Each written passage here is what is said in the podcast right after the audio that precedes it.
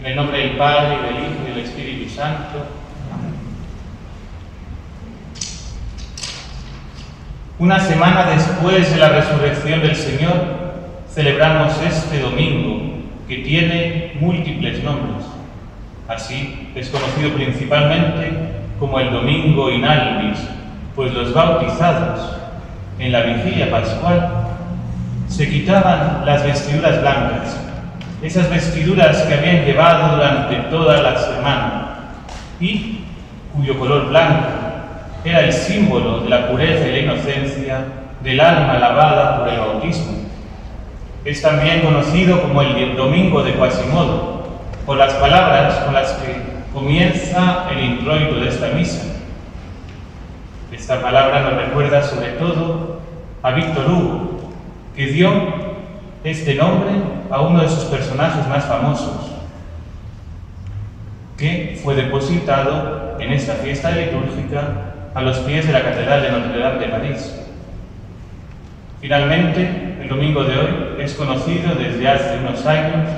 desde que fuera instituido por San Juan Pablo II, siguiendo la petición de nuestro Señor mismo a Santa Faustina Kowalska, como el domingo de la Divina Misericordia. En el introito de hoy hemos escuchado una invitación a hacernos pequeños, a hacernos pequeños como los niños de pecho,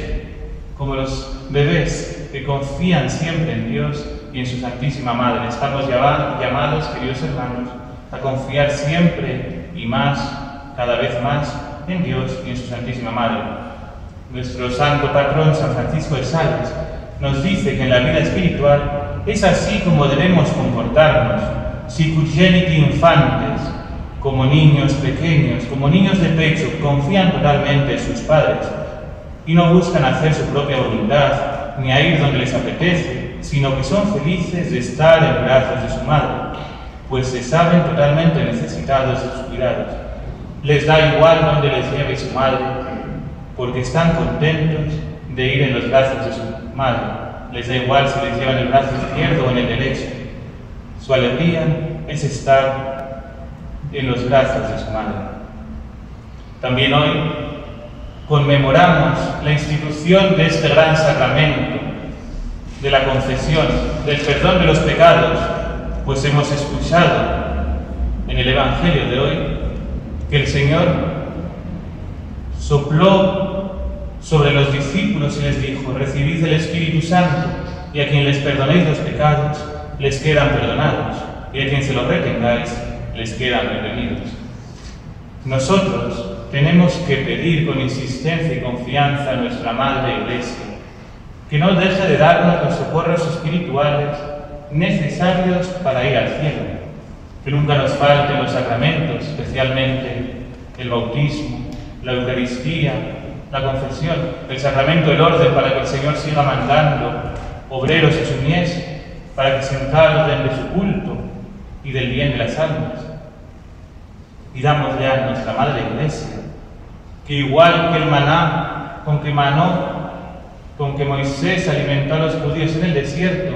también la Iglesia nos alimente espiritualmente en esta vida. A ella, a nuestra Madre, la hermosa esposa amada de Jesucristo, la Iglesia una santa, católica, apostólica y romana, nosotros tenemos que pedir en estos tiempos difíciles que nos ayude, que aumente nuestra fe, que la purifique, que la vivifique, que no seamos como el apóstol Santo Tomás, que además fue el primero en faltar a la cita dominical con nuestro Señor, que tenía una fe aún demasiado burda, vasta y humana sino que Cristo, nuestro Rey glorioso, nuestro Rey resucitado, nos alabe al final de los días si sabemos creer sin ver. Si con fe viva en esas tres personas divinas, las que habla la epístola de hoy, esa epístola del apóstol San Juan, que son tres y son una, como hemos escuchado, conseguimos vencer el miedo, tantos miedos que pueden paralizar a nuestra alma. Y esperamos en el Señor, que ha venido a traernos su paz, esa paz verdadera, esa paz para nuestras almas y para nuestros corazones, para nuestras familias y para nuestra patria, que no es una paz como la da el mundo, sino que es la paz de Cristo. Y como hemos escuchado en el Evangelio, que también es el mismo apóstol San Juan, que creyendo tengamos la vida en el nombre de Cristo, el Mesías, el Hijo de Dios. Pues bien, en esta tarde del domingo inalvis, del domingo de Quasimodo, del domingo de la Divina Misericordia, pidámosle a Nuestra Señora, a la Virgen de la Alegría, a la Reina de la Paz, que aumente nuestra fe y que sea ella la estrella que nos guíe hasta el puerto de la salvación, incluso si parece que la noche es muy oscura. Ella será siempre nuestro modelo de fidelidad y de amor y nuestro modelo de entrega a Dios y el camino seguro que nos lleva hasta el cielo y así sea. Sagrado corazón de Jesús, dulce inmaculado corazón de María, en el nombre del Padre, del Hijo y del Espíritu Santo.